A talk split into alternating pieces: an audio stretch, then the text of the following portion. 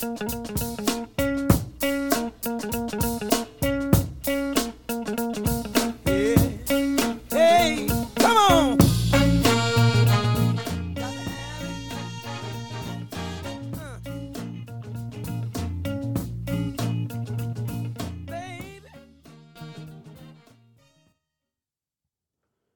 to the Kelly Patrick Show. Thank you for tuning in. In today's show, um, I'm joined by Randall Sanders and Brian Fox. If you're a fan of the show, I ask you please send some referrals the way of my sponsors. The title sponsor of the show is Louisville Combat Academy, located at 7908 Beulah Church Road, Louisville, Kentucky 40228. They have a great MMA program, but also, even if you aren't planning on fighting in the cage, they have a great jiu-jitsu program for adults, female-friendly classes, and a great kids program also. Check out Louisville Combat Academy. Heidi Solars Coots. Heidi is a licensed clinical social worker and licensed clinical alcohol and drug counselor, specializing in treating anxiety, depression, trauma, and addiction with a mindful and holistic approach. Heidi is actually my mother, and I can attest she is a saint. Call her at 502 457 1823. Virtual and telephonic appointments are available anywhere in the United States. Veercast Digital Media. Veercast Digital Media at veercast.com. Matt McCarthy runs Veercast, and he is also the producer for The Kelly Patrick Show. They do video production, aerial drone photography, web design, and podcast production. Contact them at info at veercast.com to start your own video show or podcast. Also, my health insurance practice, Benefits Analysis Corporation. Based in Troy, Ohio, I work from my Louisville, Kentucky office. I can help anyone in the United States with their health insurance needs. I'm an independent broker for health insurance solutions for individuals, families, Medicare eligible individuals, and also groups. I can also write life insurance and long term care. If you want to support the podcast, please send me some referrals. 502 386 0978. Welcome to the Kelly Patrick Show. Thank you so much for tuning in. In today's episode, I am joined by two returning guests um, and two of the inaugural significant figures in the Kelly Patrick politics. What's the name of the group, Brian? Uh, Kelly Patrick Show political discussion, I believe. Kelly Patrick Show political discussion Facebook group, which we have like set, you know, fifty members or something, which is fine. But it, It it, just it- started. yeah, it just started. We're very very excited about it actually because we are trying to get into some interesting conversations. Um, uh, admittedly. The real lefty uh, uh, contingency of people in the group is probably a minority, right, Randall? But they're actually not. They're not too shy. I mean, to their That's what I was credit, say. they they speak up. Mm-hmm. Yeah, I wasn't thinking there was going to be quite as many um, comments and posts. At, there's probably less post from the left side, but a lot of the comments end up being people that are seem to be more left of whatever was posted. What What do you guys Um, think of my fascination with trying to trying to highlight that we want lefties in there? That's like the thus far. That's like the whole mission of the group. My personal opinion. Yeah. Um, and this isn't meant to be like a slant towards you, Randall, or anything in particular. Um, a lot of people left at the center, in my experience. Um, I would say they're not very. The only way I can put it, they're not very evangelical in their views. Um, what I mean by that is they're not. They're not on a mission to persuade. They're on a mission to affect change. If that, if, if you under, if, if that makes any sense, they're not looking to reason with people so much as they're looking to affect policy or affect, you know, societal change. They're looking to advance the mission. They're not necessarily looking trying to appeal to people. My sense from a lot of people who are left of center is, here's our message. You can either join us or you can get rolled by us but we're not necessarily here to try to appeal to you because i often in my so i started probably interacting online probably in early 2000s in the 20 years that i've been online um not very many people on the left are very much interested in appealing. Now they do like the debate, and I will, and I think as me and Randall have talked about, there's a difference between a debate and a conversation. They don't like to have Oh, yeah. conversations. They like they like to debate. They like to try to win, but they're not really interested in discussing. Very seldom are they interested in do that. At least online.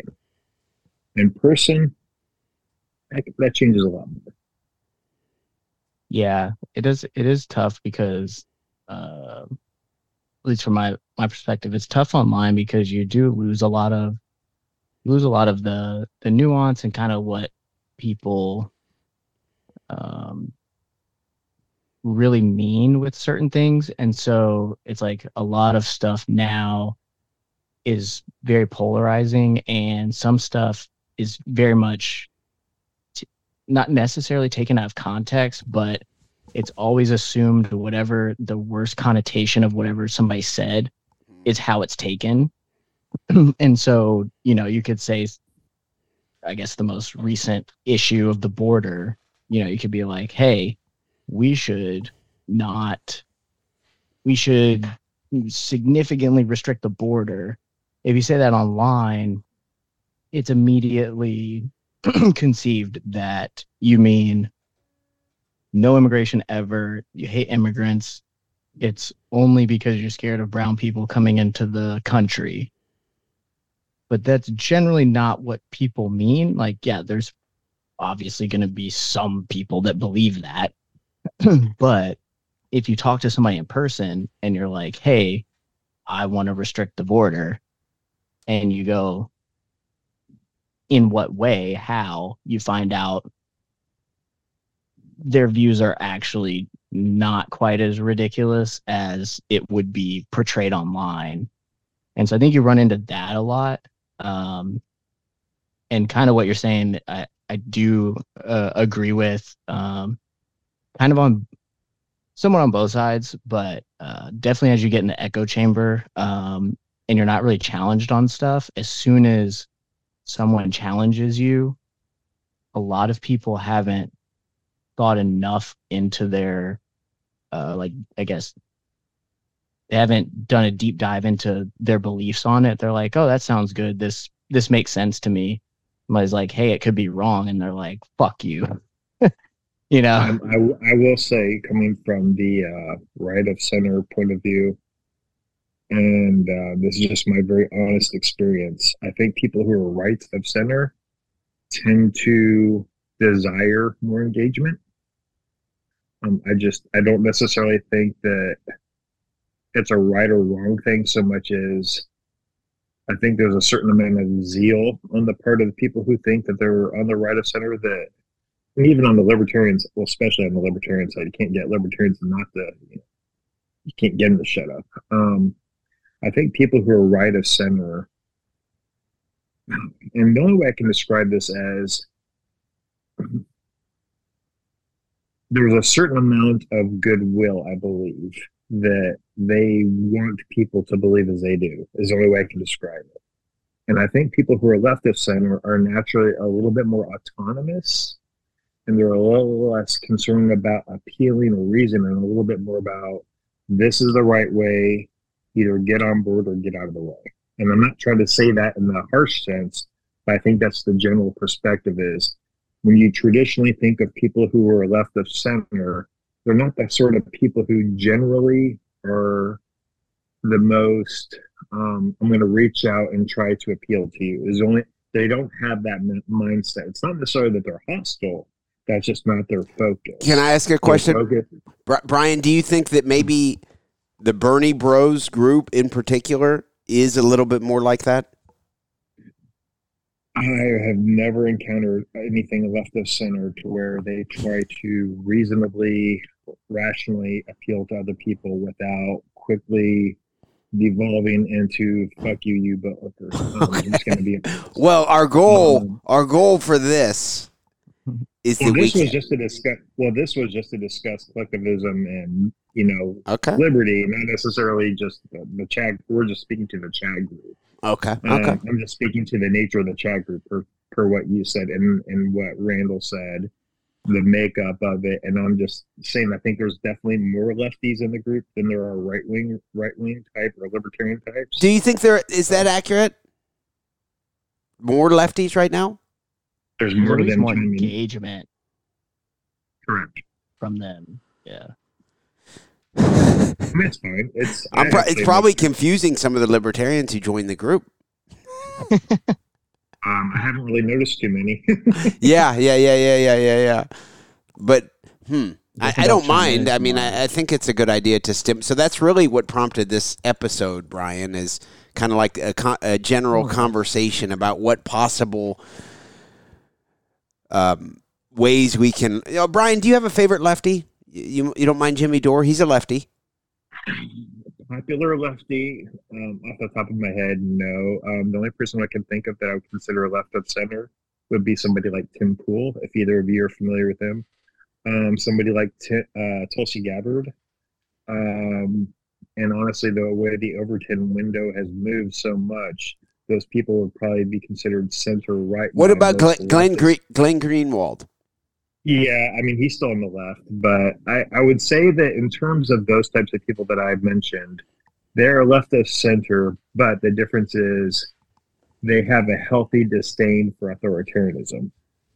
And I think that's what sets them apart from the rest of the left, Oh. which embraces the strong government approach, whereas traditionally left of center is supposed to embrace some measure of personal autonomy.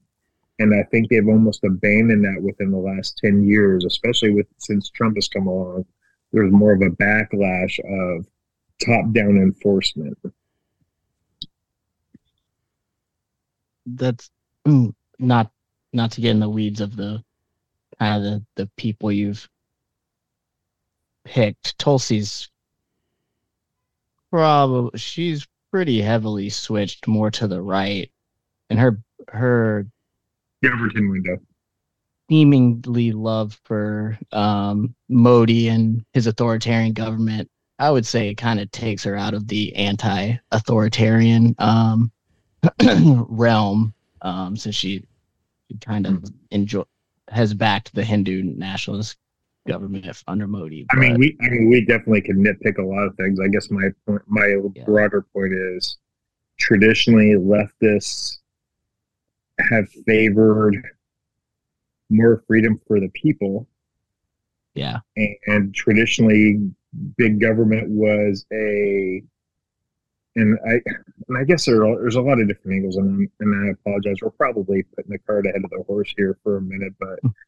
The the goal of this conversation was to discuss collectivism versus liberty or a more free society. And the way that I will define those characteristics for the people listening is collectivism generally speaking.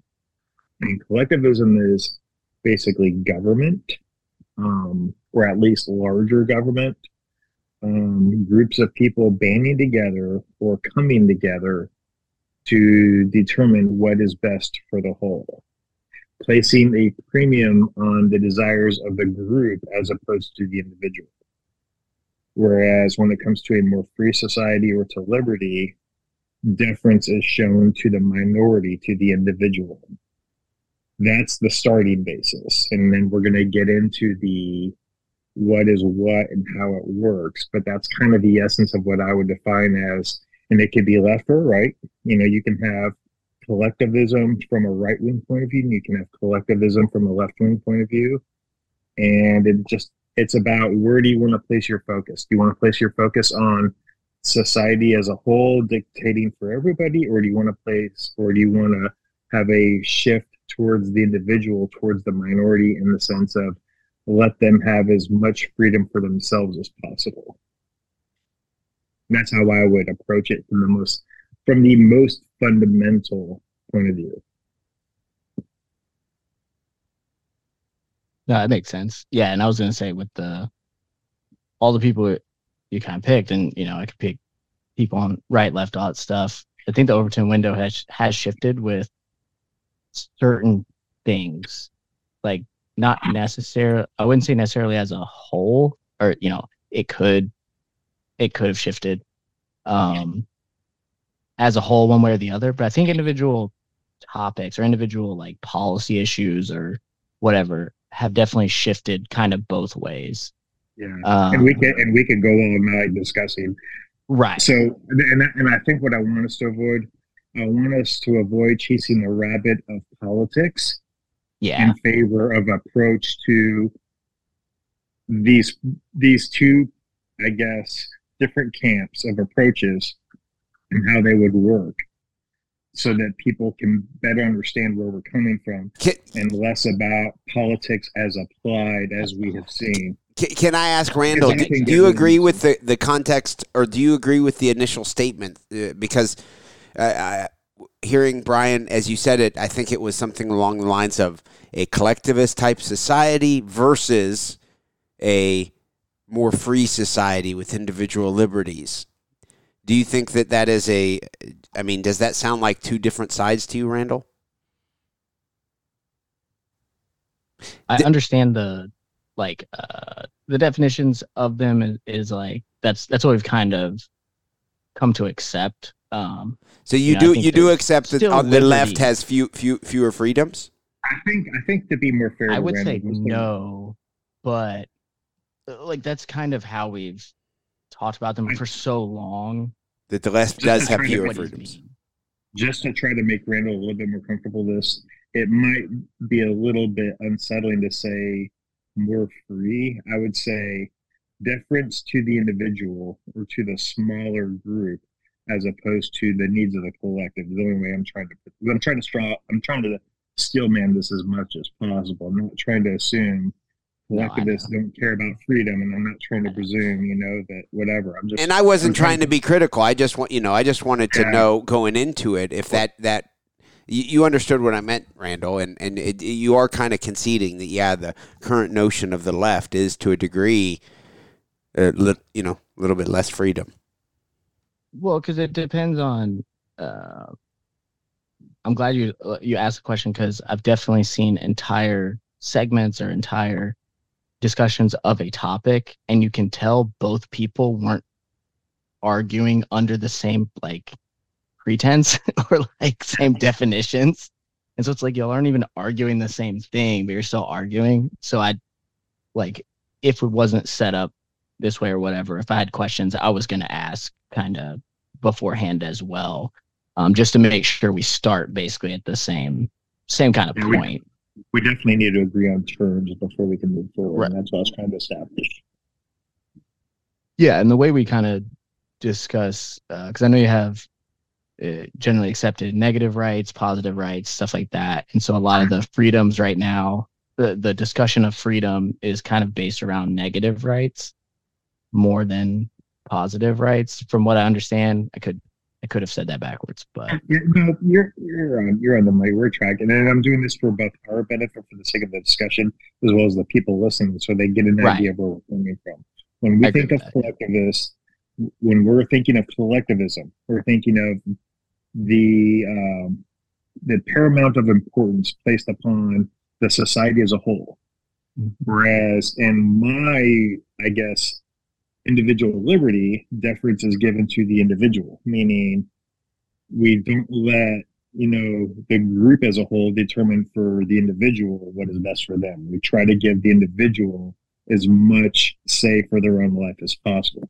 Those are the competing arguments here, or at least those are going to be the competing narratives that we're going to discuss. And I don't even mean competing in an antagonistic way. Again, just Yeah. for comparison's sake. I think we'll find that um, as I was kind of writing some stuff down and kind of just going over some things I kind of wanted to touch on or you know potentially cover, I think we'll find at least my idea of collectivism um, in general, or you know my thoughts on it is there there are a lot of rights uh, or there's a lot of freedom given to the individuals, um, and a lot of it is specific areas of society or specific things where uh, my general idea is kind of uh, harm reduction for as many people as possible. So if, you know, I guess ta- you know taxes and wealth distribution is probably the easiest one to kind of understand. Like for most people, I guess would be if you have somebody that has a billion dollars in order if you took half of that and reduce poverty for 10 million people i think it's a good trade-off. Like yeah you took half the dude's shit or mm-hmm. half of his money. But the dude hmm, still has a bunch. There's obviously lines of where you would draw that and it's like helping 10 So- million people and still leaving that dude with 500 million dollars Yeah, I think that start. I think we're starting to kind of go down a little bit of the rabbit holes there. Um, I think like I it doesn't have to be the policy specifically but i was just trying to think of where there's Yeah, technically it. harm where you stole the guy's stuff and Yeah, gave get it to a bunch of people I think it, I think if the best way to try to approach this would be from the macro level and then slowly work ourselves down. That way, the people Okay. following along can get a better idea, and that way is while we discuss, it all falls in together.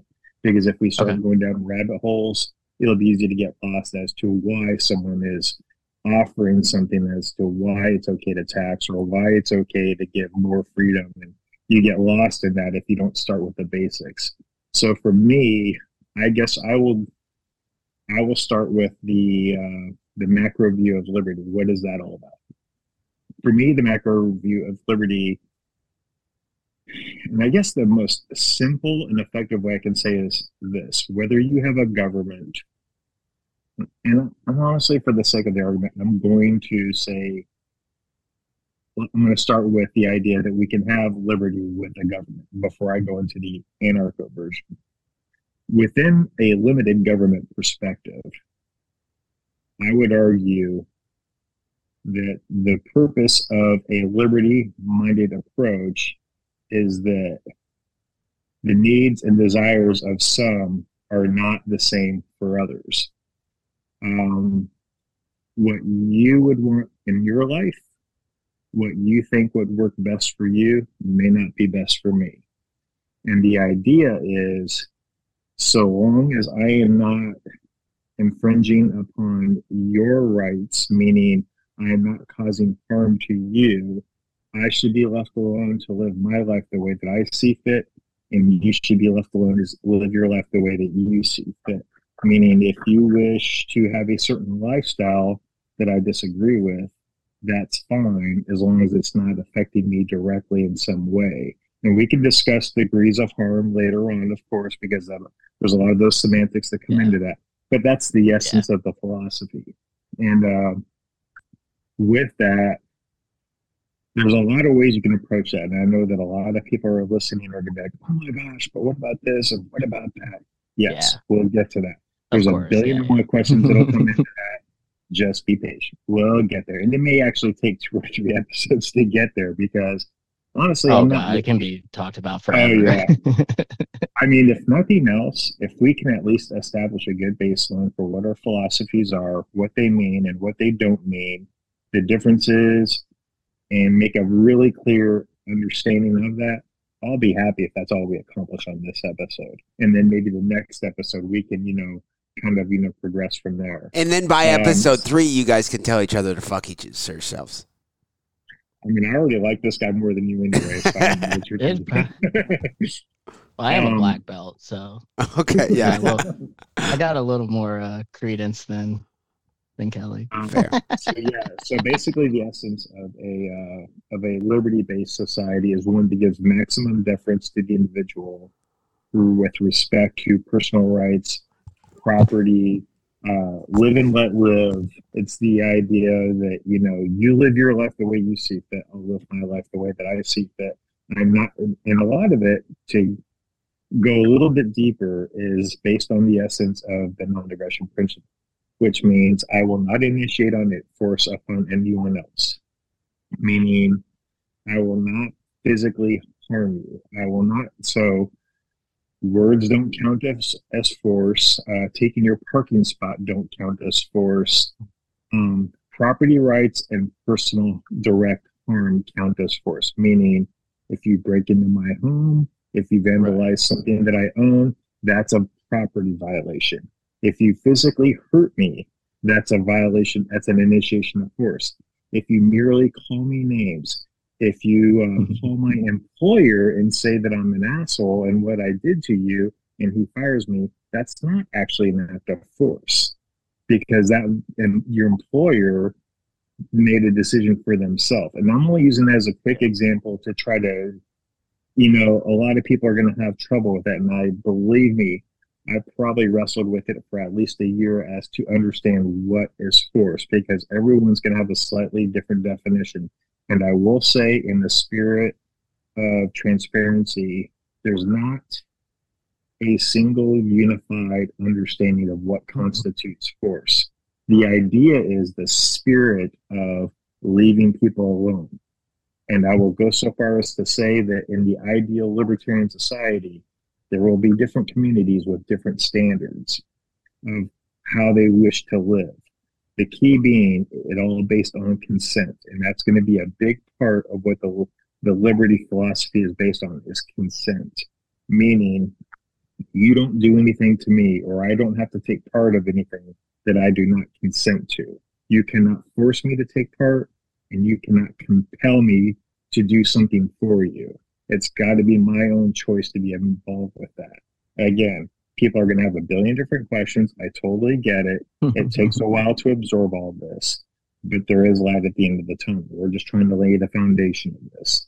So, in conclusion, personal liberty means live and let live, mind your own business. And I'm using simple phrases and terms that most people can relate to. I'm not using what I would consider more intellectual, you know, academic term. Yeah, because I don't want to lose people. And honestly, jargon. That's just, that's just not how I think. And honestly, you know, it's a little bit late in the day and I've had a long day and I don't want to go down that road. So that's kind of the essence right there. the yeah, so I guess um, like collectivism, I guess definitions or general philosophy is humans are social creatures. Um, there's not there's going to be exceptions, you know, people that like to live out in the woods and and whatnot. Um, but it seems that societies or society as a whole tends to work better overall for way more people um, when we work together as a collective. Um, and so you want to ensure people's individual rights. And I do agree with a lot of the liberty aspects of libertarianism, especially with like social social things, like you said, your lifestyle, marry who you want, you can I don't care how many partners you have, like what orientations, you know, drugs, whatever, as long as again, while you're doing that, you don't harm the people because the harm is the issue, not the drugs themselves specifically. But nobody actually has a choice when they're born, who they're born to, where they're born. There was no consent to becoming alive. And you can't change that who your parents are your socioeconomic status where what time you were born in 1500s 2000 bc tomorrow i mean obviously we, we can't choose to be born than we are already born but like there's no like hey this plot of my existence sucks let me change it like that as far as when you're born who you're born to and so i think that for the luck aspect of life and the human condition. Um, being a collective and reducing harm for people that had crappy luck of the draw genetically, etc., all that stuff. Um, we should set up society to help them reach this a certain floor. And so a lot of the collectivism ideas that I've had and that I've kind of come to uh, portray as you know my philosophy of life and setting up societies just in general would be create a floor essentially of where everyone basically cannot fall below and then everything above that is on your own And so you can't control if you were born to Bill Gates. You can't control if you were born to, unfortunately, a person that was addicted to drugs and lives in an area where there's almost 0% chance of getting out statistically. And people make it out of that. But we don't do a great job societally of helping people that happen to be born in, in those areas of anywhere in the world um, some society, some countries I think are better than others, but as a general whole, I think we should take all the resources and all the technological buildups and everything that has come from the past and that humans have built by working together and use those to help the least fortunate who were given the unfortunate lottery of certain genetics certain places they were they were born. I think you're always going to have um, levels of stuff. You're going to have people that are going to be wealthier than others, people, and some people don't define their success as their wealth. Great, they can define it however they want, but you generally need food, clothing, shelter, and that's about it. Yeah, you know, with that you can buy however many guitars you want. but essentially, like food, clothing, shelter, and I would put education in there just because now I kind of need it. Like those things kind of change, but like food, shelter, um, and clothing, uh, more like like the basic parts of Maslow's hierarchy. Um, what about psychology? Broadband? I mean, I would provide it now. It's it's you kind of have to have it. I mean, to be honest, there's, a, there's, a, there's a certain sarcasm. Brian, I, I don't know if no, I can. I, know, I, know. I don't know if I can hear you as well right now, Brian. Are you are you uh, talking in your AirPods? Can you hear me? Okay. Randall, can you hear him pretty well? I mean, yeah, I was gonna say I can hear him. Okay, I'll keep quiet. If you need me to switch out of your, my headphones, I will. Just let me know. Um, If Randall can hear you, then that's really what matters. Okay.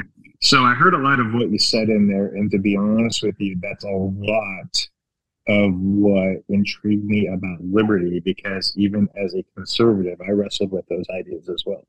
I was a collectivist from a right wing point of view.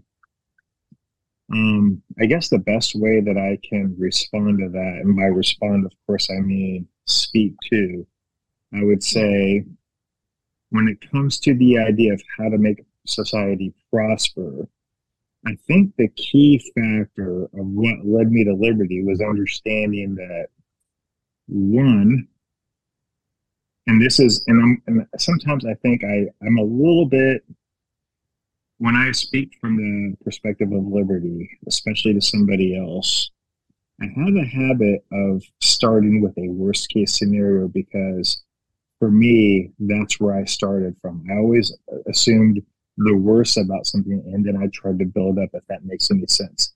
I don't try to start with a utopian idea. I try to say, okay, I'm a very cynical person. I have questions.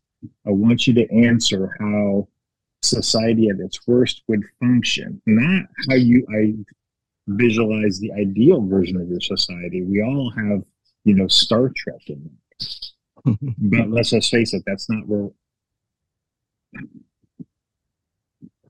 sorry, my kid's looking at me. He's like, he found the cookies and now he wants cookies. Um, so we're all thinking Star Trek, but let's be honest with you, we're not near Star Trek, but the idealism is there. So what I would say is this: when it comes to how do you get a prosperous society, I think we can have better education, better healthcare, better commerce, but we do so in a free market approach where people are acting in their own self interest. And the reason why I say that matters is because not everybody wants exactly the same thing. And that's kind of my one of my bigger concerns with collectivism. And I'm going to try to use as fair language as possible because I definitely don't want this being antagonistic to use that phrase again for like the billionth time. Um, I would say that even between the three of us, as much as we might have in common, we still have different goals and different ideas of what we want. And there's going to be some things that, you know, Kelly really values and places as a premium in life, whether it's jujitsu, um, you know, making money within sales, um, his kids, um, you. I don't know what your hobbies or your interests are. I know mine. You know, education as well, along with you know healthcare. Healthcare is a big aspect of my, you know my family's life and other things. I don't think we have to pick and choose. I just think it's how we go about it. And I definitely believe that there's in a diverse society, or at least when you have population, large populations, not everybody's going to want exactly the same thing. Some people are going to choose a very simple life where they really want nothing more than to go do their job, go home, drink a beer, watch TV. That's the extent of their involvement in life for whatever reason, right or wrong. Then you're going to have some people who are very ambitious. They want to be involved. They want to be connected. They like to network. They like to bring people together. They like to organize projects. They want to help, you know, advance big ideas to help large amounts of people. So the, the key difference there is acting in self-interest. What do you want in society and what are you willing to do and contribute to make that happen? The fundamental misunderstanding most people have when it comes to libertarianism, personal liberty is the idea we're all a bunch of selfish assholes who only want to do what's right for us and nobody else. I'm here to tell you, libertarians care as much about their friends, family, and neighbors as anybody else. Generally speaking, we're not cold hearted assholes. We just have a different approach of how we want to accomplish that. We would love Star Trek just as much as you guys. I like that you we didn't you didn't claim that we we care more. Uh, that's that's good, right? No, not at all. We're in the same boat. We just have a different approach. Like when it comes to healthcare, education, roads, infrastructure, we want all that stuff. We just have a different approach of how we want to get there. Why? Because different people are going to have different things that they want to invest their time and money and you know efforts into. It doesn't mean that we're not going to. So I guess the best way to put it at this point is when people have buy in, when people have desire, they're going to do things that help contribute to an outcome. If somebody doesn't think an effort is worth it, so like for instance, when you were young and growing up and your mom made you clean your room, you didn't want to do it, right? So generally speaking, you struggled to do it. It took you a long time. You didn't do a very good job. You weren't paying attention to detail. You were moving along real slow, just kind of doing the minimum to get by, right? Because you didn't want to do it. You were perfectly happy with a messy room. The only reason why you were making any effort is because your mom was making you do it. Well, it's very similar in society. If someone makes you do something, if someone makes you contribute, you're going to fight it every inch of the way. You don't want to do it. You're just going to do what it takes to stay out of trouble, but you're not exactly doing anything extra to help a better result. Whereas in a free society, say for instance, we're discussing education and your expertise is in teaching. You're going to be involved in those kinds of projects and those kinds of efforts because that's your background, that's your expertise. And you can volunteer your time and effort to help progress that along. The medic, medical is the same way. Here's the caveat generally speaking, it works through free markets. Economics is kind of the binder of all of society, meaning the opposite of collectivism is for liberty is a free market approach, meaning central planning is generally how a collective society runs. Central planning is where you have bureaucrats and elected officials who are dictating for the society as a whole how things will be done. Regulations laws. Um, and this falls in like all the bureaucracies that oversee education, infrastructure, you know, housing, things of that nature. These are the people who make the decisions for everybody else to carry out. Whereas in a free market, people are free to choose to what degree they're going to be involved and how they're going to get involved, and they're allowed to use their expertise to the best of their ability to make those choices to help make that happen. Does that make sense? Are you, is that are you following along so far? Yeah. The, That's our approach is allowing people to have buy-in to make that happen as opposed to being told to do it. Now, here's another common argument that I want to quickly address up front. Well, if you don't have to do something, what's the incentive for you to do something? Cool. I have kids. It's in my best interest to make sure that they grow up into a society that is beneficial to them. If I value my kids, if I love my kids, I'm going to do what I can within my resources and power to make that work. Now, my talents and abilities are going to be different than everybody else's, but we all contribute in our own way to make that happen. So there is incentive. It's just not in this. And I would even argue there might be a little projection on some people's part. It's either projection that they are selfish themselves, or there's a little bit of, um, how should we say, a desire to control. They are concerned things aren't going to manifest in the way that they see it. So therefore, they want to have the control to make it happen the way they desire to see it happen. I'm not even necessarily saying that in a sort of uh, derogatory manner. I'm not trying to say that they're evil, but they might say, well, I'm concerned that we're not going to do education right unless I'm in charge. So therefore, I can't trust other people to do that. Does that kind of make sense? Or there's, I'm trying to address the the generally prevailing concerns of why people don't trust other people because typically they have their own vision of what they want to happen. yeah, most other most other people are stupid, so it would be bad to put them in charge of stuff. Um, so, well, and to the point, you make a really brilliant point. Most people are stupid. Well, I would say this: meritocracy really counts. Generally speaking, in a free market, let's say a jujitsu, you can't really buy yourself a black belt. I mean, you probably could. You could show up in the dojo, you and you and you can and you can you can you know you could go to the coach and say, "Hey, man, I'm going to give you five hundred thousand dollars to make me a black belt." Cool. and then the, and then the coach goes on one condition: when you roll out there, you will roll with the black belts. Got it? Cool. And then he goes yeah. out there, he rolls with the black belts, and he gets exposed within about thirty seconds. The same thing would happen in society people who don't have the skill set to make something happen, well, they're on, they're automatically going to weed themselves out. So it's only going to be the people with the skill sets and the resources that will actually have the effect to advance ideas that matter to them. So people who have no understanding of education won't last in any projects relating to education. People who have no understanding of healthcare won't last in any projects relating to healthcare. You see where I'm coming from? That's hmm. where meritocracy yeah. matters. Instead of somebody being a bureaucrat or an elected official appointed by somebody or elected making decisions that they really have no personal expertise to be making. And I get my first stripe on black belt in August. If anybody wants to buy a black belt for five hundred thousand dollars, I am fully on board. Hit me up. Just as long as they roll, as long as they roll with the black belts, right? Sure, you give me five hundred thousand dollars, you can roll with whatever belt you want.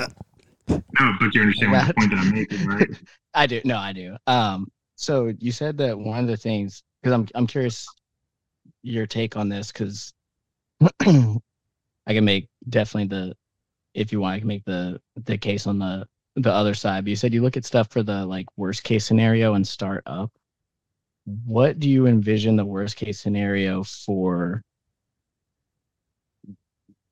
libertarianism in general, or just like the your version there's of the what you were kind of talking about?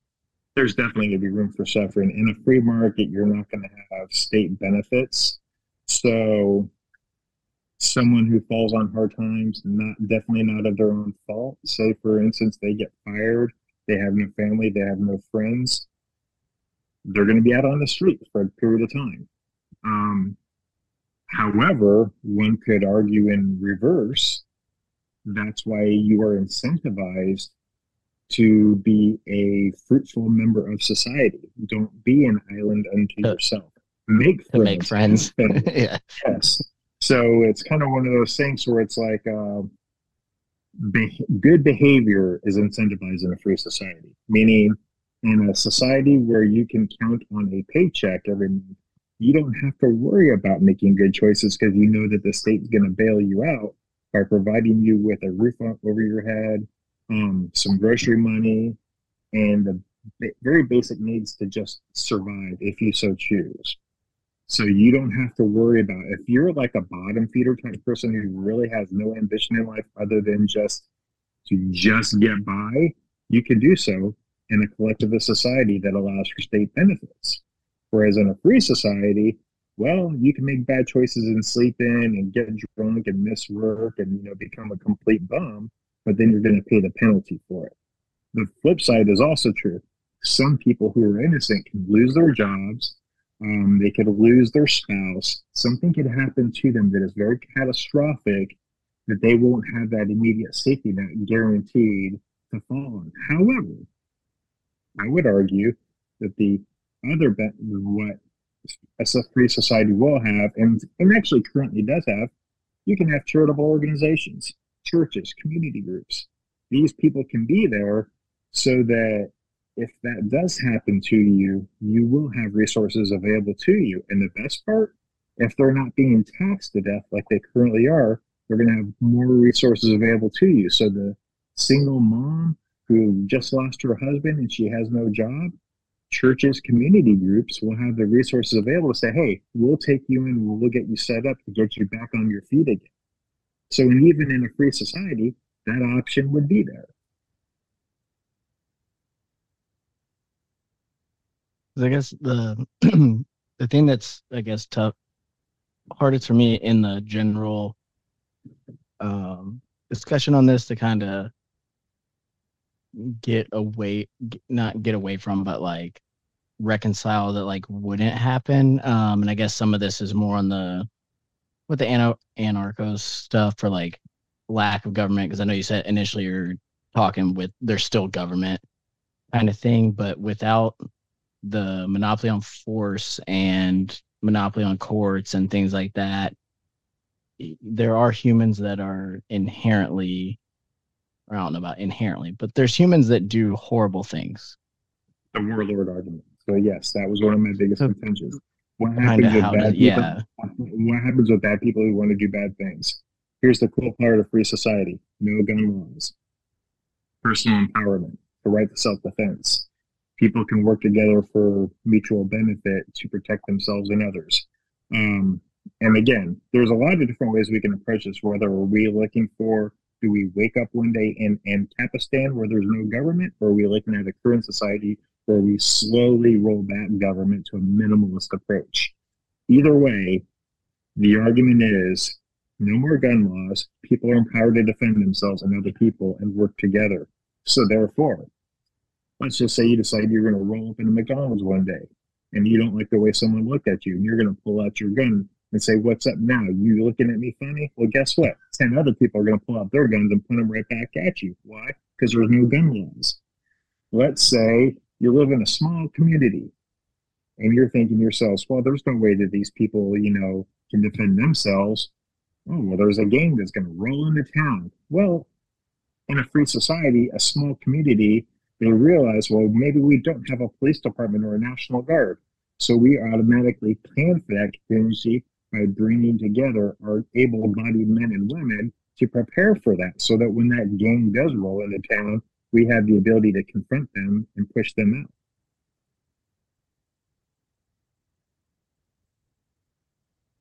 I mean it makes yeah that makes sense. I mean i figure that was more or less the and then the follow-up is going to be Arguments. so everybody starts shooting each other. If there's no gun laws if there's no police does everybody shoot each other? Well of course not. Do we do that now? Of course not. Because not everybody's a bunch of raging sociopaths and psychopaths.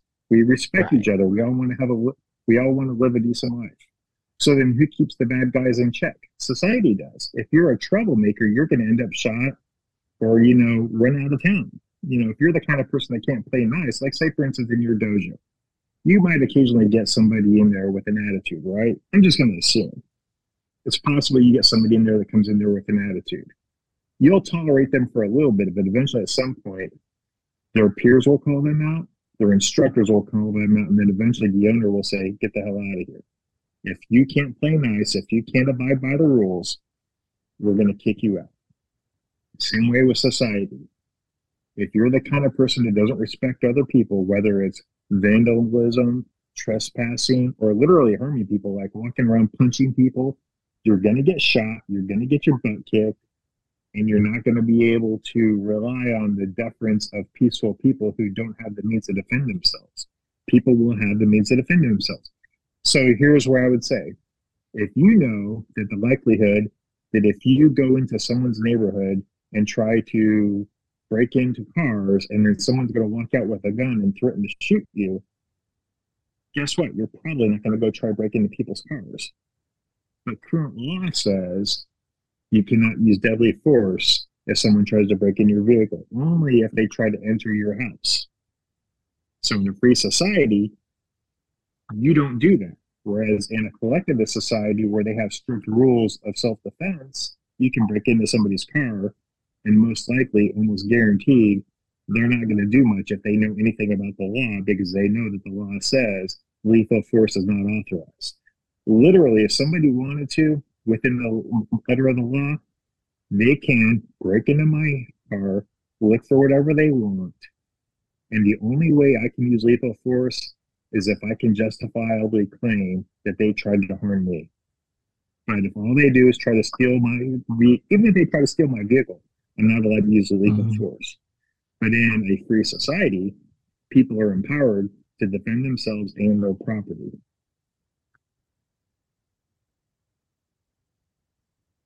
And I do agree with some of, you know, a good portion of some of the like the property rights and stuff. You know, I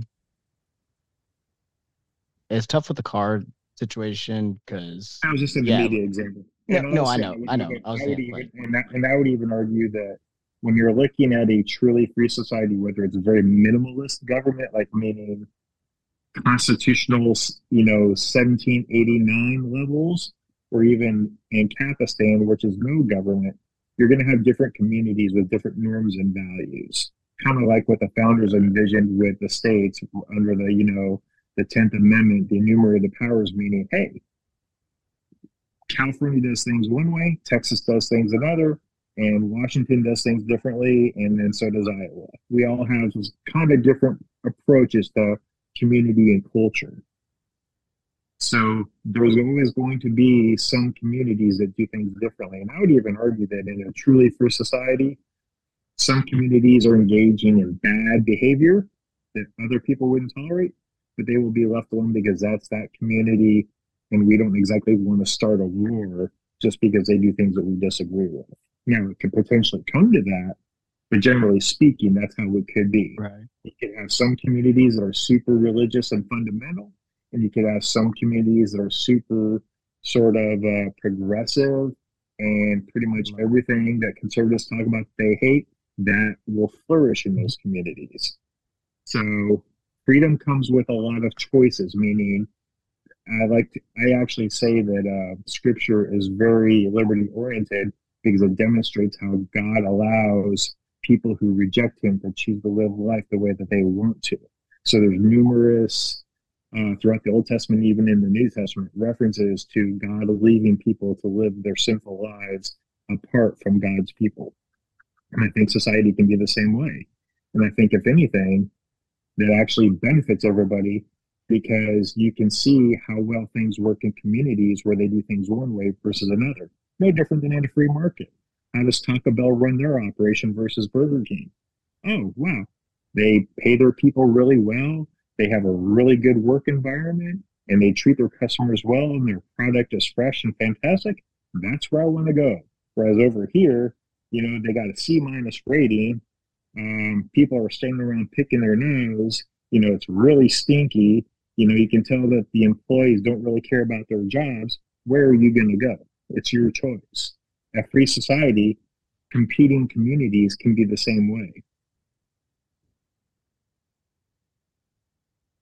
And that that makes sense. Uh, you know, the other, you know, with the the economic portion and like you know businesses and setting up who is um who's experts, who is who should you trust, things like that. the and that's where the meritocracy will prevail because uh, say for instance you could have a community where let's say illness breaks out on community a they have actual educated doctors who genuinely care about the health and the welfare of their people and they take a very prudent approach to how to handle a viral outbreak. Whereas in community b you have basically a bunch of witch doctors and you know people who just kind of got into some really strange kind of spiritual kind of medicine that it's not there's no science to it whatsoever. It's all superstition. And whoever they go to for their health they don't obviously have any answers and so a lot of these people are going to continue to get sick and even die and people will realize and they'll compare the two and they'll realize okay maybe it's good to have people who are educated and desire a good outcome for their people versus people who desire superstition and don't care about science whatsoever. Don't let the outcomes speak for themselves. yeah, I guess I, you know, big thing was that is having seen how a lot of companies and just people, people in general with charlatans and, and whatnot were able to sell themselves as potential experts or this thing that you know how the market isn't always it seems very quick in rooting this stuff out. And How so how many people i mean both aren't necessarily quick in the sense that it's found out in a day or something How like quick, that Right. And, and I'm not trying to be confrontational. I'm just asking a very pointed question for a very particular reason. How quick do you want it to be? i mean that i would want it as quick as possible um There you go. but So, so I guess the so I guess my argument would be is it's a rel it's a relative measure, correct? Yeah So you would And- want 'cause it depends on what it's- 'Cause it, it would depend on the i think the uh sector of the market as well if you make Yeah. tvs that suck like So nobody's the liver- yeah that yeah, so- harmed because your TVs suck. But if you suck at building houses and you build 5,000 before people figure out they suck, man, you could kill a lot of people. So the concern of well-being for others, buyer beware. How does a free market account for people who are acting in bad faith or fraudulent uh, um, products, whether it's medicine, construction, whatever? So let's put it this way. Um, if you're a food vendor and you don't take health precautions and you sell people contaminated food, people are eventually going to get sick people are going to realize that it's you and they're going to stop buying from you. You're going to go out of business. It's kind of like um, dr- the old adage that drug dealers don't give away their drugs, and they certainly don't want to harm their customers because they want to continue to make money. So the fear mongering that goes on with a lot of people about drugs is like, well, you're going to buy something that's going to kill you. Well, if a drug dealer wants to continue to make money, he's going to give you something that he thinks is safe that you're going to continue to buy from him. Well, the same thing in the market if people want you to buy their food, their uh, medicine, if they want you to, if they want you to buy their housing, they're going to have to sell a quality product. Now, what is the definition of quality and what is acceptable?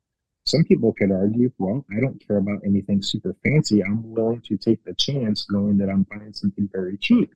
Now, you may suffer the consequences of that choice, but that is still going to be your choice.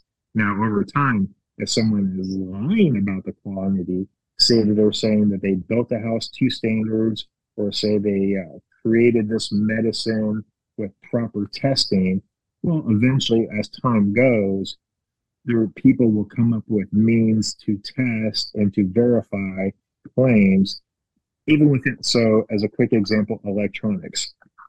There is a company or a group called CNET. They do all kinds of testing for everything from cables to TVs to um, headphones to home theater systems, all kinds of consumer electronics. And they have really good people on their staff that that's what they do. They provide a third party service to review and analyze and test consumer electronics.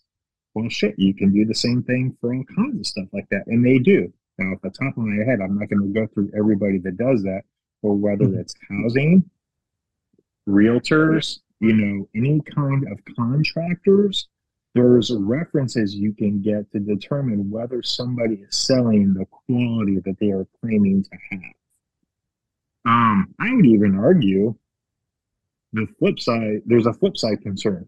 Well, we want to tr- we want to have regulators to, to make sure that you know we're getting proper medicine and proper food and that nobody's lying to us or misleading us.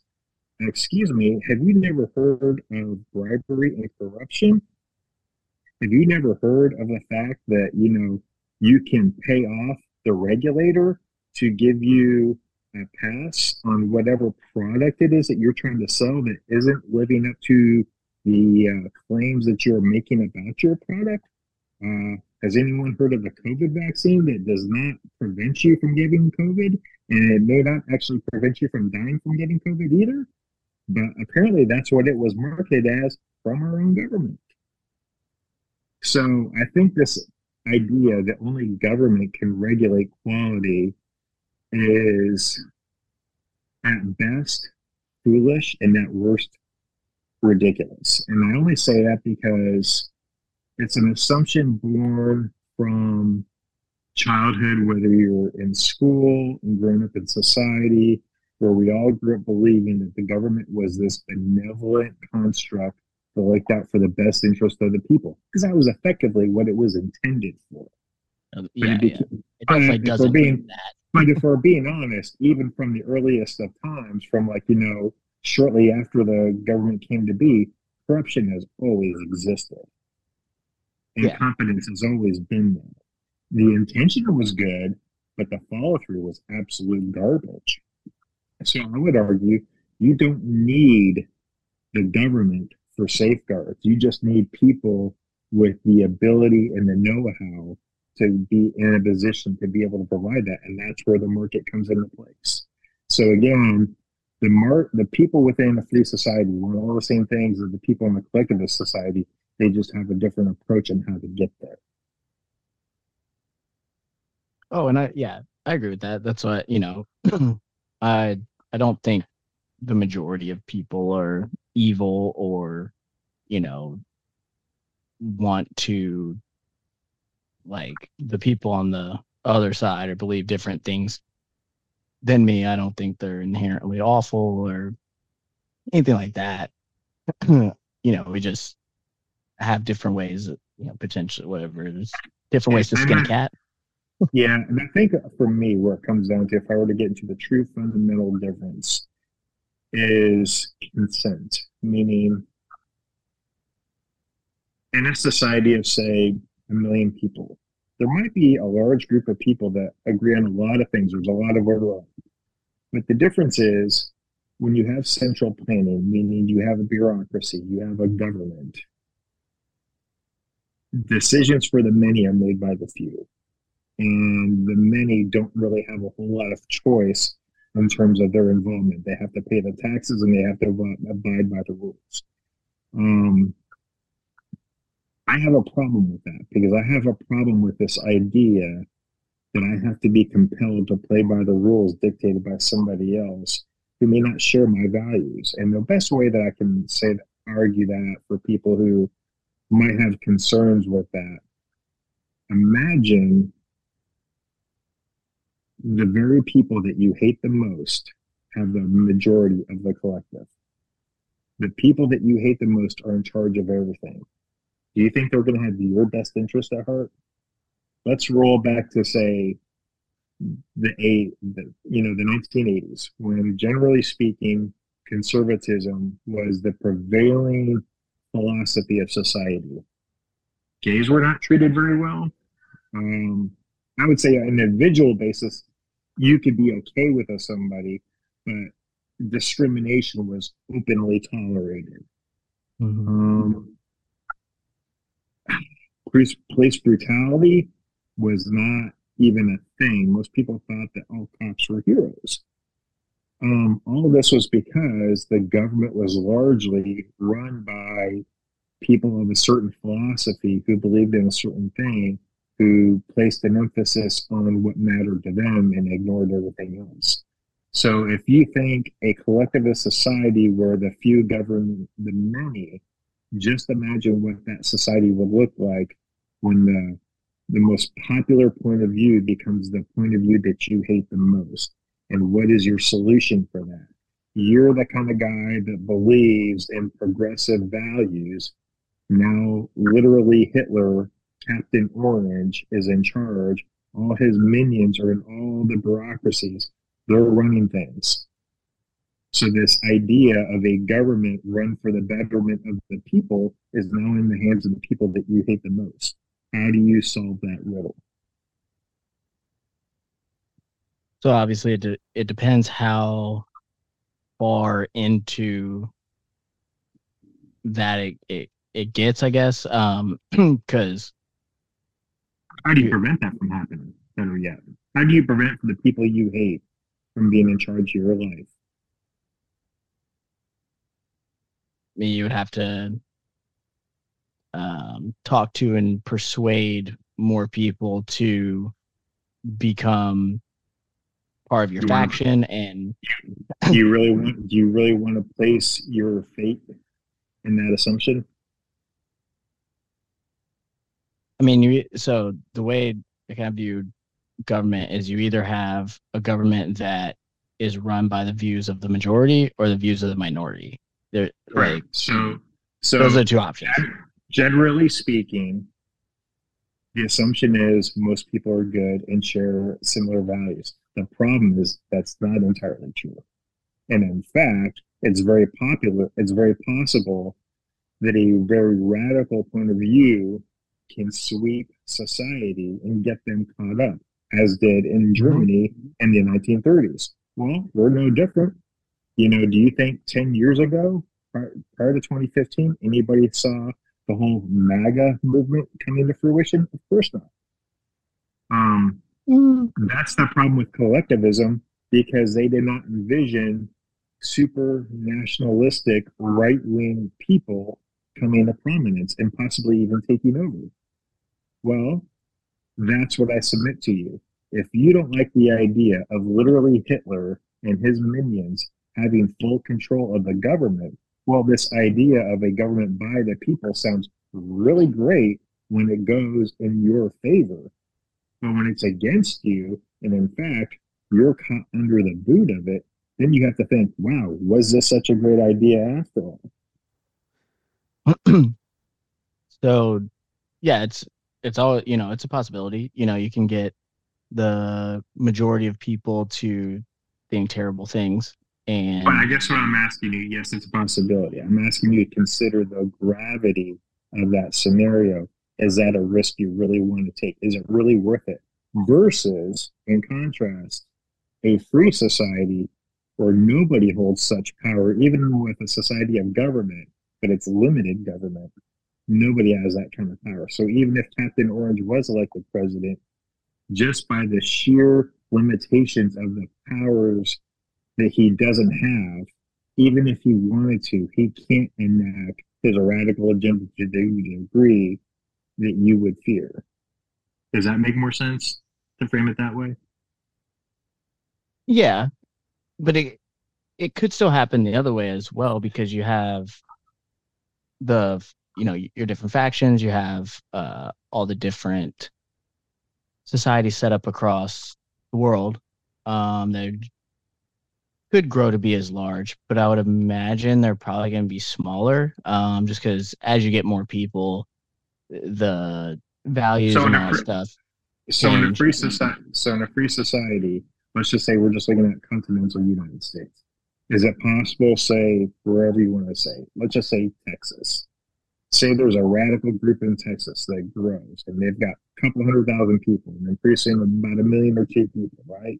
And you're like, holy crap, that's a legitimate threat. Who's going to take on an army of a million people who want to impose their fascistic point of view upon everybody else? Well, last I checked, there's over 300 million people in this entire country. They're in Texas. They can't exactly spread out and take over the entire country, right? They're going to be very limited. So, and also, we don't, again, you're empowered. You have the means to defend yourself, which means whether it's military weapons, whether it's uh, in- civil engineering to protect your cities and your communities, you have all t- types of resources to put the odds in your favor so that you don't have to worry about a radical group of people marching through and taking over other communities. People can come together to work for mutual cooperation and say, hey, look, there's a bunch of radicals in Texas who want to, you know, bring fascism to the rest of the country. How about the rest of us put a stop to this somehow, some way? If people genuinely believe that that's the better solution for society, then that's what they're going to do. Or they take the opposite view. Maybe we want to join in on them. Who knows? But the point is, is you have options. It's not, you know, it's not uh, either or. Right, and you know, it's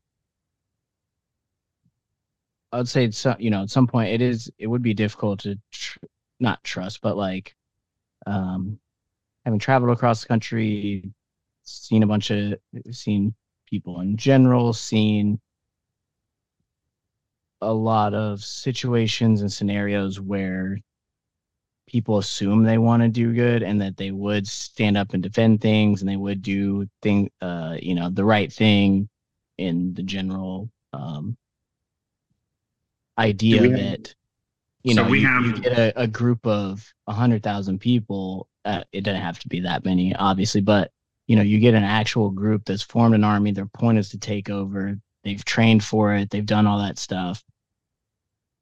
And yeah, you go into a situation where everybody potentially has a gun, but generally, unless you're tactically as as trained, it is difficult to to really run that that defense against somebody, you know, against a a an, a, a group of people that is trained yeah, as an army. And I know we're kind of getting in the weeds of like no, a specific scenario. These are all, you these, these are all these, these are all really valid questions, and, and honestly, these are some of the the hardest these are the most pertinent questions I had to wrestle with when I went through this.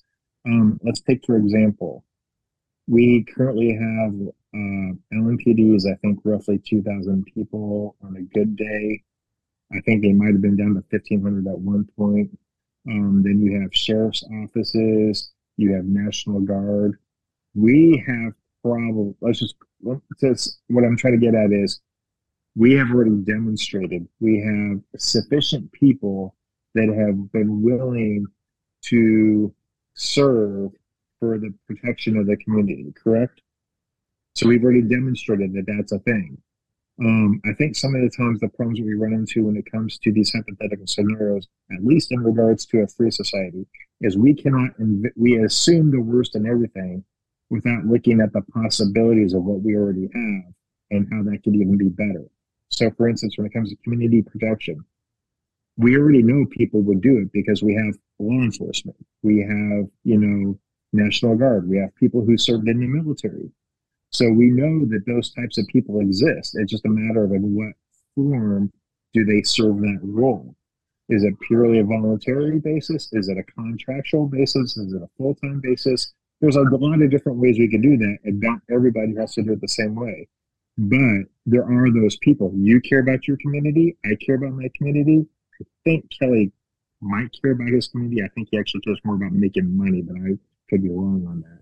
But the point is, is we exist. So we're willing to step up and say, hey, I'm going to do my part to help protect my society. The same thing would happen in this hypothetical scenario. I missed the last little bit of it.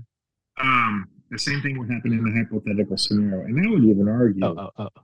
if we're in a truly free society, we've already accounted for that, meaning, okay, we know that we no longer have the quote unquote police force that we once had, but we do have an organization, a militia of men and women who are willing to stand and defend our community should we so need that. We understand that concept that we're not just standing around staring at each other thinking, oh, knows who will protect us from the madmen that are coming? We know how to do that. Just because we no longer have the traditional state organized law enforcement doesn't mean we don't have protection for society against criminals and people who want to do evil.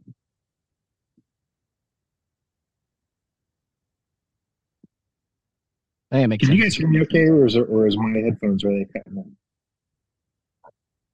Do what? Can you guys hear me okay still? I, I worry that I might be cutting out. You're cutting in and out a little bit on the. I, I Yeah. take off these. I think we made a lot of good progress. I do think at some point we should make some sort of cl- start the process of closing statements. I Um, think Kelly's wanting to say, I'm getting tired, I'm getting bored, one of the two. no, actually, I'm not. I'm not. I, I think you guys are doing a good job. I, I would say that from Ellie's my, like,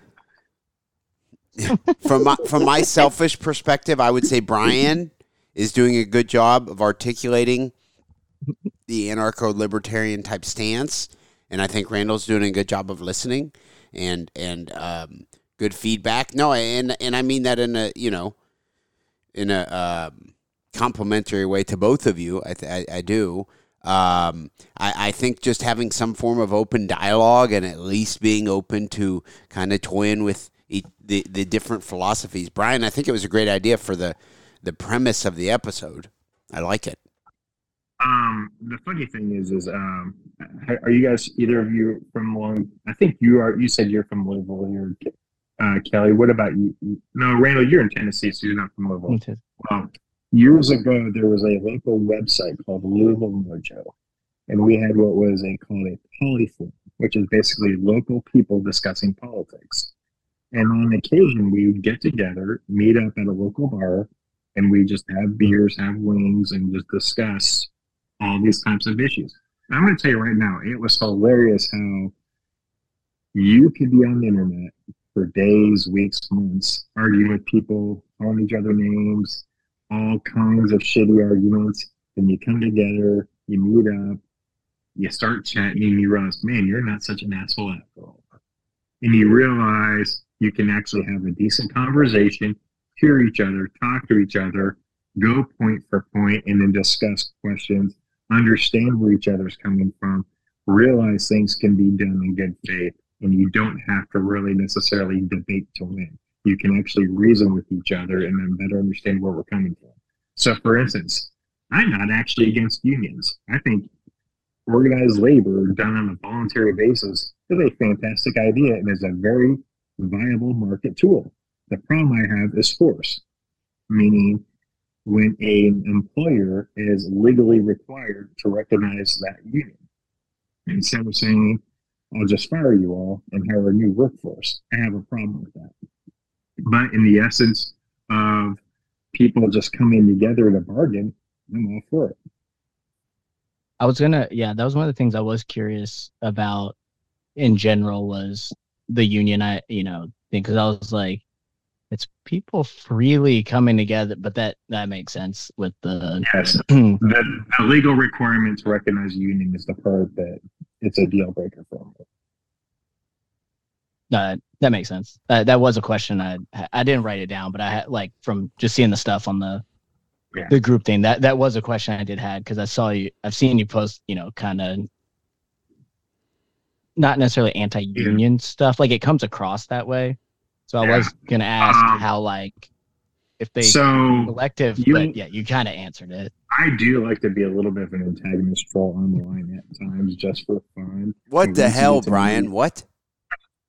When you get to know me, you realize I'm just shitting around and being stupid. Yeah. It's not something I sincerely mean.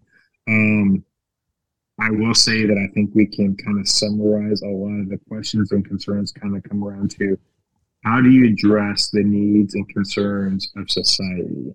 And sometimes, and especially for me, it's hard to fathom how a free society can do that when you haven't really been exposed to how that works. We know how a government works. We've grown up around a government all our lives when we have learned it ever since we started school. We understand what the government does and we realize, oh, it's there and that's what it's supposed to do. We've never truly seen a free society, so we can't imagine what a free society would do. So there's all kinds of questions and concerns about that, all perfectly valid. The only thing I ask for people to do is yes, you can assume the worst, but ask a faith in good, ask a question in good faith, open to the answer and thinking it through instead of outright dismissing it, which is what I think a lot of people do. They're very quick to dismiss. They don't want to hear the answer. They don't want to consider the answer. They just want to assume it's radical, it's stupid, it won't work, instead of giving it the thought that it deserves. Because honestly, you won't meet a group of people who have thought anything through more than most libertarians. Most of us wrestled with it, we fought with it. It took me about a good solid 10 years from the time that I truly entertained the idea of basic liberty to becoming an anarchist, or realizing how that works. And I thought it tooth and nail. I thought it was stupid the first time I heard about it.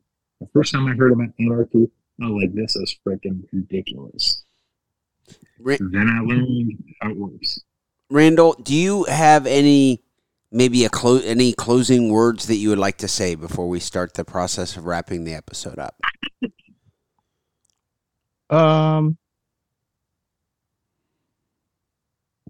I mean, I was gonna say one of the things with just kind of the collective stuff. Um, you know, one of the one of the things too that I kind of thought about or kind of helped me a little bit get to kind of where where I'm at. I think now in um, my ideas of the collective society, you know, harm reduction, things like that, was just throughout history and throughout you know seeing a bunch of different things that companies or corporations or individual people have done um, that it seems that to me at least at this point um, like i am open to um, change my view you know having good faith discussions and hearing the the uh, reasonings behind and uh, behind libertarian stuff anarcho-capitalist stuff just any any philosophy. I like learning things. But from what i've studied and what i've seen in the real world um, through my own experiences um, experiences uh, leaving people to be can tend to uh, with with no government regulations uh, with no harm reduction um, rules and things like that can lead to pretty bad outcomes. And it's generally steer those outcomes are disproportionate to the what society generally considers the on the lowest rung of the ladder. Um, not just racial minority type stuff for you know different minority groups. It's generally poor people. People that are generally the poorest in society bear the brunt of the majority of bad faith actors in society. And a lot of people in those situations are children or people that had the bad misfortune of being born into those situations and never had a good shot to get out. And so i feel like having seen different versions of privatized uh, areas of different parts of society not necessarily work and extract a lot extract wealth and not provide what they said they were going to provide the government has also done that. I do grant that. But i feel like the the fastest way or the easiest way to change that if it's not working is through voting and democracy versus letting the market play out um, in a way with no uh, monopoly on force to intervene. Okay, I know that that was responding to um, some of the different, I guess, critiques. Would you say, Randall, of of of um, of collectivism versus libertarianism. So I don't mean to. I know we are trying. I guess what I'm saying here is we're trying to wrap up the episode. That was a bunch of great stuff. Brian, do you have any type of a abbreviated response to Randall? Yeah, um, we share the same concerns. I think the difference is um, I view the source of most of those concerns to be the actual government. Um, especially when it comes to corporations taking over and being unaccountable. Um, that's cronyism. That's, you know, businesses giving money to government and government looking the other way or setting up the rules to favor them instead of other people. Um, But without getting too far into the weeds, I'll just say that this was a very good conversation. I think we covered a lot. Um, I definitely appreciate a lot of what he had to say in regards to his concerns. I share those concerns. I think a lot of that can be addressed. Um, I think it's going to be an ongoing conversation. I think we can definitely do this again. I'm down for it. I love it. I think there's a lot to cover because ultimately what it's going to come down to is once you understand how it works, it, only then can you do a fair side by side comparison. But when you're not really sure, um, I can honestly say I think I genuinely feel I understand how collectivism works. Randall, would you say you truly understand how liberty works? There's definitely areas of it that I'm not sure or aware of like the point of view or the ideas behind it, you know, like because I haven't had uh long standing or um a lot of discussions to cover yeah. so the majority of areas kind of thing, yeah. you know. I think once we have future discussions, we can kind of put a bow on it and then do a fair side by side. I think right now we're kind of learning and exploring. And I think if we can continue on, we can do better by the audience and help hopefully people better understand where I'm coming from. Because I think most of them probably understand where you're coming from. And if I can represent my side well, then we can give them a fair A B comparison and move forward. I love it. Because uh, Oh. the last, I was say the last thing kind of with what you're talking about with being radical, not understanding all the stuff or whatever. I mean, democracy was radical till it was done. You know, not having kings was radical till it was done. You know, so just because it may be considered radical or it's something that hasn't been done before, it doesn't mean it's a bad idea or that it's nuts. You know, 100%. Really, what it comes down to philosophically is do you agree with it? Do you understand it and do you agree with it? And if you do, then you have something you can move forward. yeah, and that was that was going to be kind of the first question I was going to ask. I know you, Kelly's trying to wrap it up. We're like, screw you, we're going to keep going. It is good, actually. It's in, you guys are. Like, go take it. but Let's do it. really quick. with- At least uh, put, submit your question, and then maybe we can start the next episode based on. it. Okay, yeah. What's the question? That- And and w- that'll be the tease for the next episode, Randall, and then we'll schedule that tonight. I mean, it, it was going to be like, uh, are we going to kind of look at this from like a high up? You you you said kind of initially of like philosophically, this is what how it set this society up. What I think would be the absolute best versus or like compared to when you get down into what has transpired in the past, how I view or how we both view what has happened, how it got to where we are today. Do we think we could make that philosophical view actually a reality? Does that question kind of make sense? Um, I'm not hundred percent sure, but I think what you're trying to say is, can the philosophy work based on history? yeah, and kind of in the real world, can it translate Um, with how humans have interacted with each other previously? I will say this: we haven't really too. This is just a tease for the next step. This is this is a tease. I know, I that, know. that's a, I would say in a very generous way. That's kind of a loaded question, but I understand where you're coming. Well, that's why I didn't want it to be a loaded question. I was trying to think of the most succinct way to ask it, being a, a short time period. But but Brian, you now know what your assignment is for next, right? what is it? Is that question? You're going to have a thought out answer for specifically that question, right? I mean, honestly, I'm not sure if I'm 100 percent following it. I get where he's coming from. Um, I will just say that it sounds to me like he's asking if I'm following. Has liberty ever worked before? Which is kind of what it comes down to. Is that kind of a way of what you're asking? Have we ever had a free society before? not as much has it worked before because because I do agree with you. Never like legitimately tried tried it. There hasn't really been, from my knowledge, a society that's truly tried it. Um, but having, I guess my one of my concerns or one of my questions. Um, is like with the philosophy of true consent, the non-aggression principle. Could that truly be implemented with how human history has played out with a a lot of people who have come into power and become powerful not abiding by that basically Yeah. So if I'm, I want to paraphrase it in my own way so I don't understand what I'm answering it. How can liberty work without falling to the worst impulses of society in history that we've seen before? In other words, basically how does a free society not become corrupt and become the worst society? But then the More or true less, the- yeah, But yeah. then, but then, but then the inverse is also true. What started as the most free society back in 1776 has probably become among the largest and most corrupt governments we've ever seen.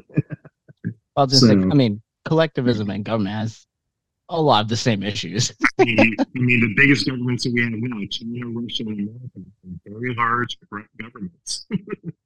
So- I love it. I love it. Well, guys, we are going to wrap up the episode. Of course, we have Randall Sanders out of Nashville and Brian Fox out of Louisville, Kentucky. Guys, I appreciate both of you coming on. Um, we're trying to grow this Kelly Patrick Political Talk Facebook group and the, the episodes and the engagement for the sake of the political episode. So I appreciate you both being a part of that. Um, and I want to say thank you. And of course, thanks to everyone for tuning in. Of course, we will have another episode of the Kelly Patrick Show out soon. Thank you.